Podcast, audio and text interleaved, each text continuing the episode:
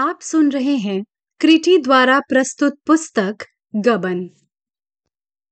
इसके लेखक हैं मुंशी प्रेमचंद और कथावाचक हैं सुरभि सिंह। अध्याय चौदह। एक सप्ताह हो गया, रमा का कहीं पता नहीं। कोई कुछ कहता है, कोई कुछ।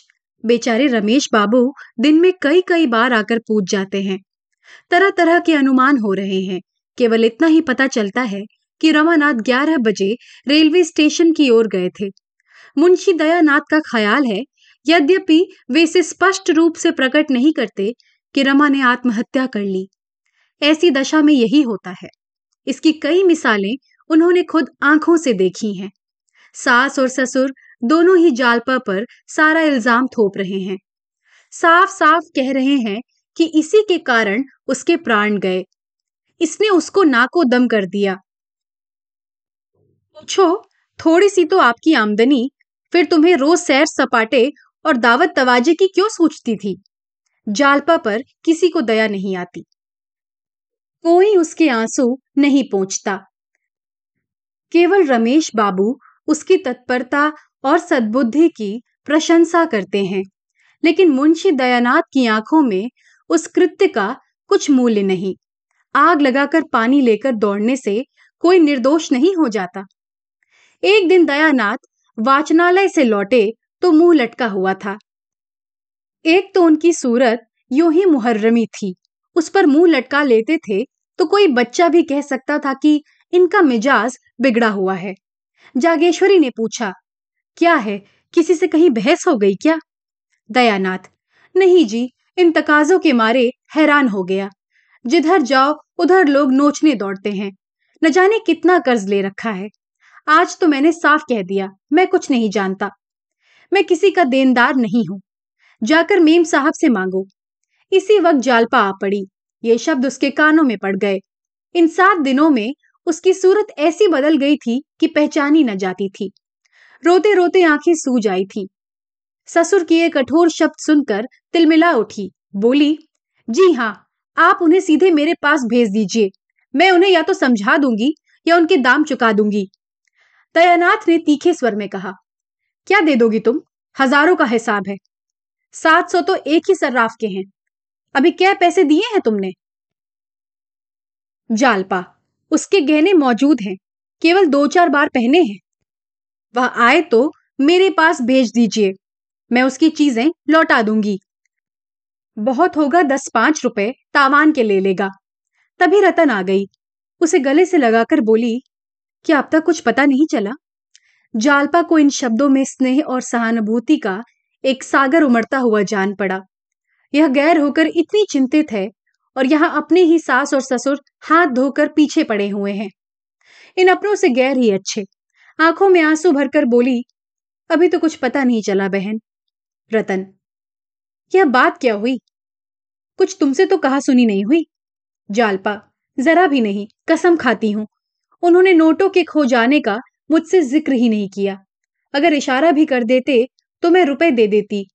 जब वह दोपहर तक नहीं आए तो मैं खोजती हुई दफ्तर गई, तब मुझे मालूम हुआ कुछ नोट खो गए हैं। उसी वक्त जाकर मैंने रुपए जमा कर दिए। रतन, मैं तो समझती हूँ किसी से आंखें लड़ गई। दस पांच दिन में आप पता लग जाएगा। यह बात सच न निकले तो जो कहो दूं।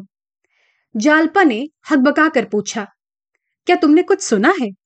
रतन, नहीं सुना तो नहीं, पर मेरा अनुमान है। जालपा, नहीं रतन, मैं इस पर जरा भी विश्वास नहीं करती। यह बुराई उनमें नहीं है, और चाहे जितनी बुराइयां हों, मुझे उन पर संदेह करने का कोई कारण नहीं है।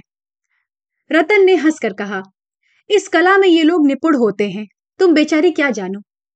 जालपा दृढ़ता से बोली, अगर वह इस कला में निपुण होते हैं तो हम भी हृदय को परखने में कम निपुण नहीं होती।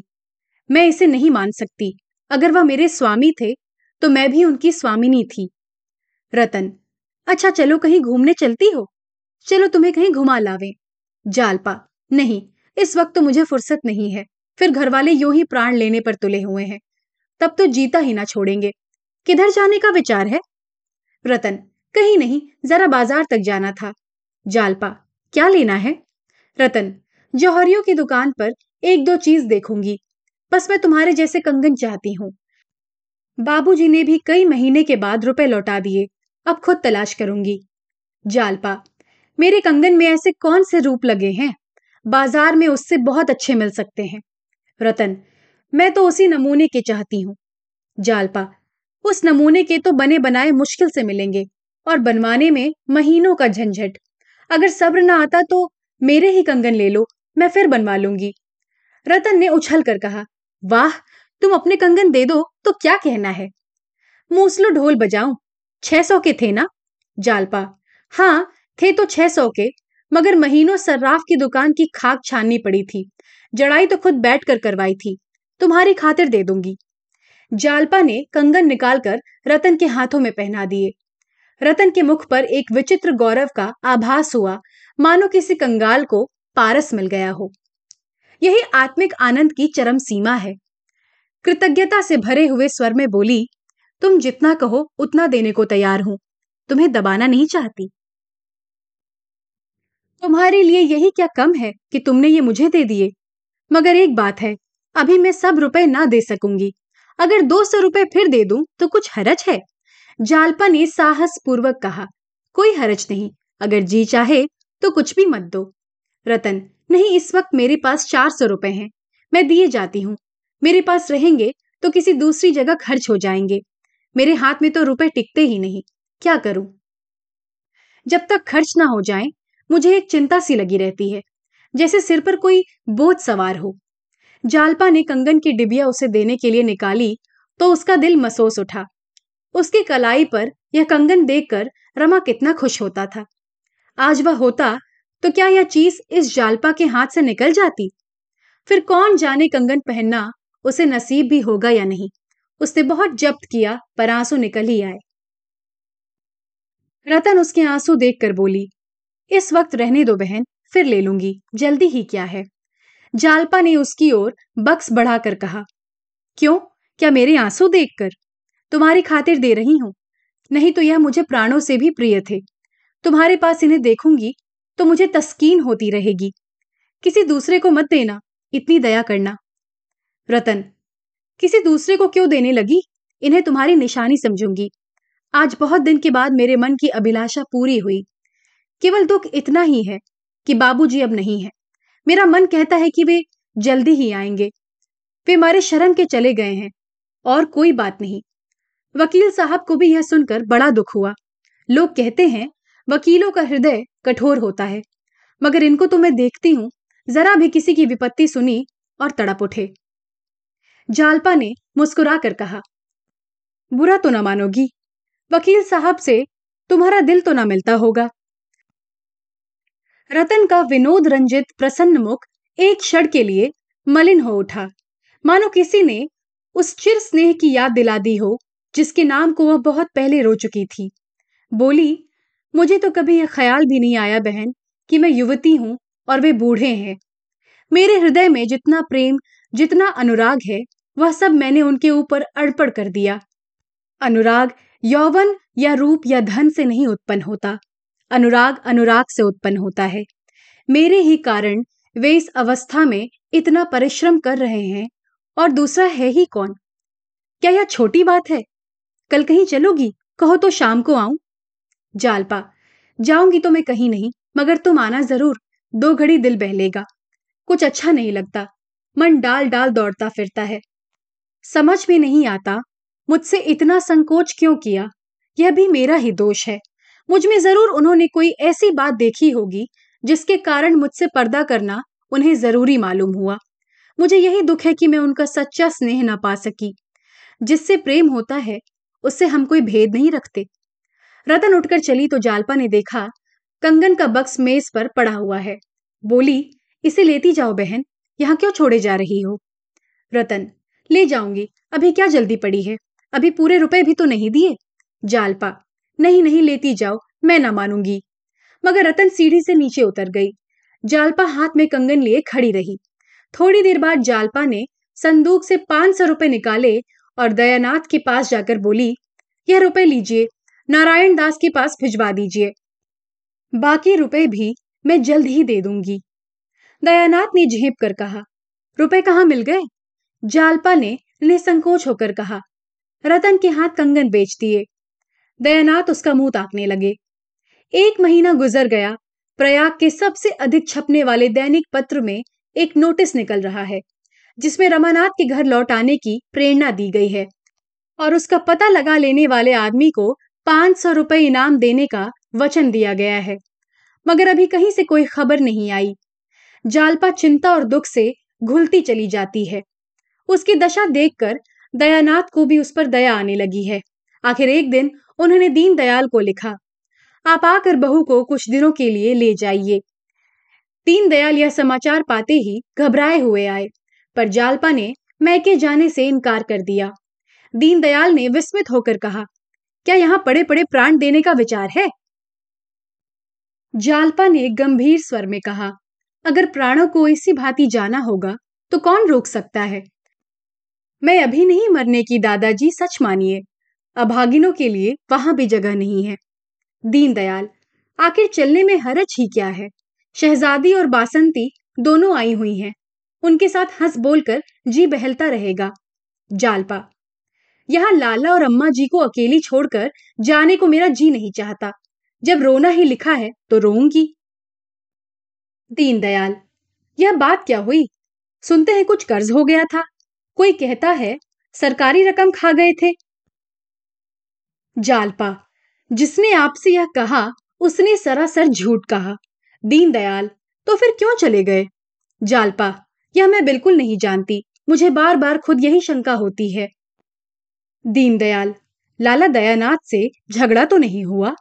जालपा, लाला जी के सामने तो वह सिर तक नहीं उठाते, पान तक नहीं खाते, भला झगड़ा क्या करेंगे? उन्हें घूमने का शौक था, सोचा होगा यूं तो कोई जाने न देगा, चलो भाग चले। दीनदयाल, शायद ऐसा ही हो।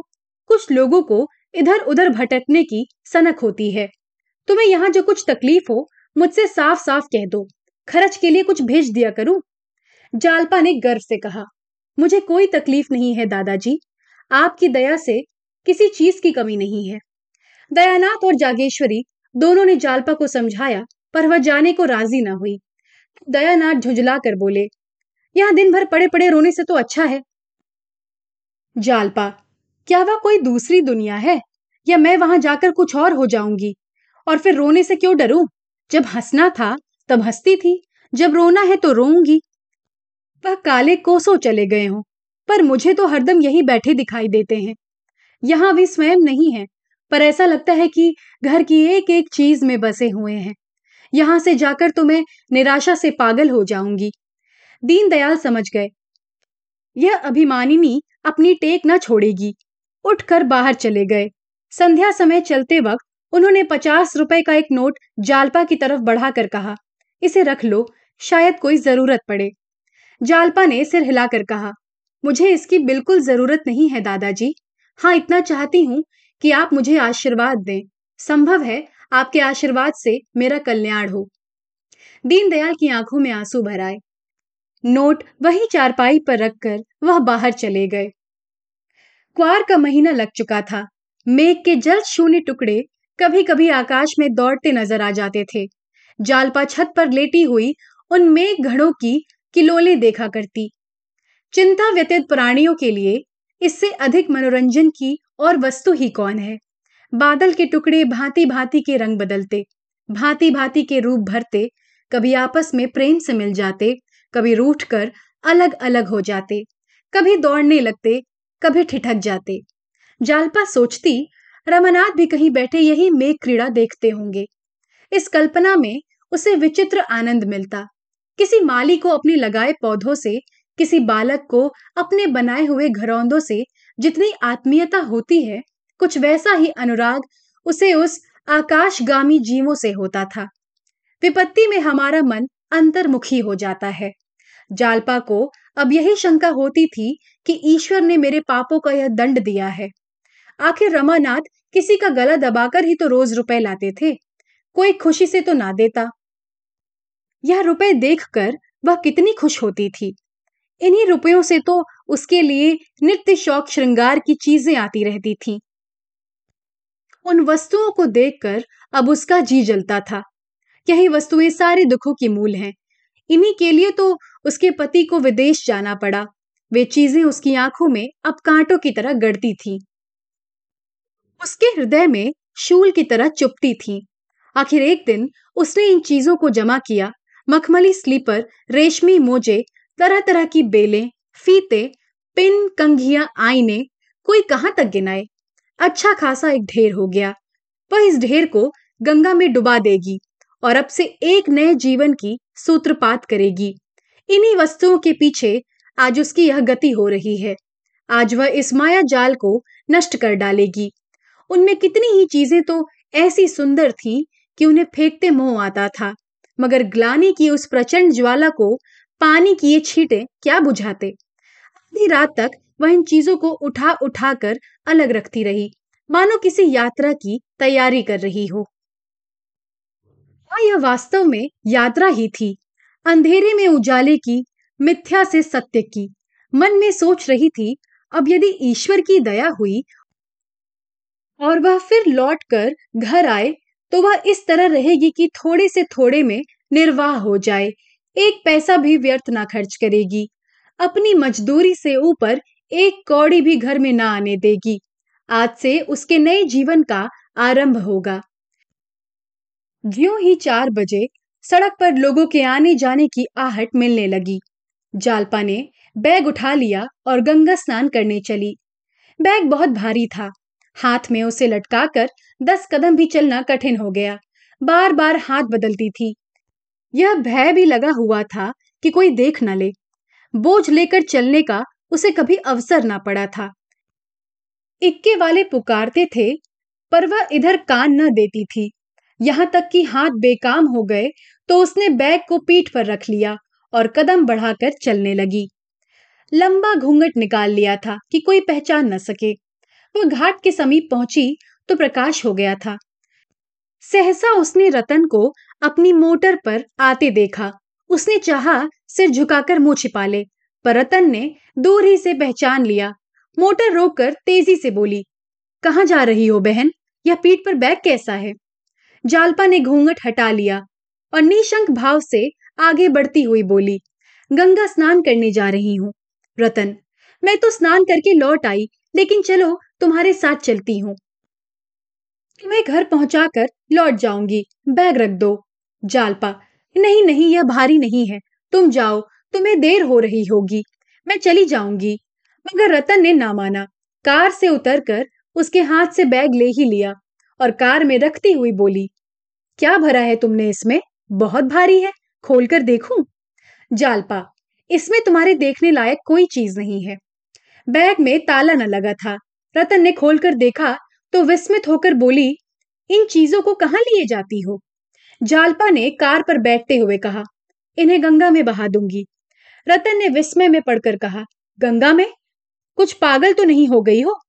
चलो घर लौट चलो, बैग रखकर फिर आ जाना। जालपा ने दृढ़ता से कहा, नहीं रतन, मैं इन चीजों को डुबाकर ही जाऊंगी। रतन, आखिर क्यों?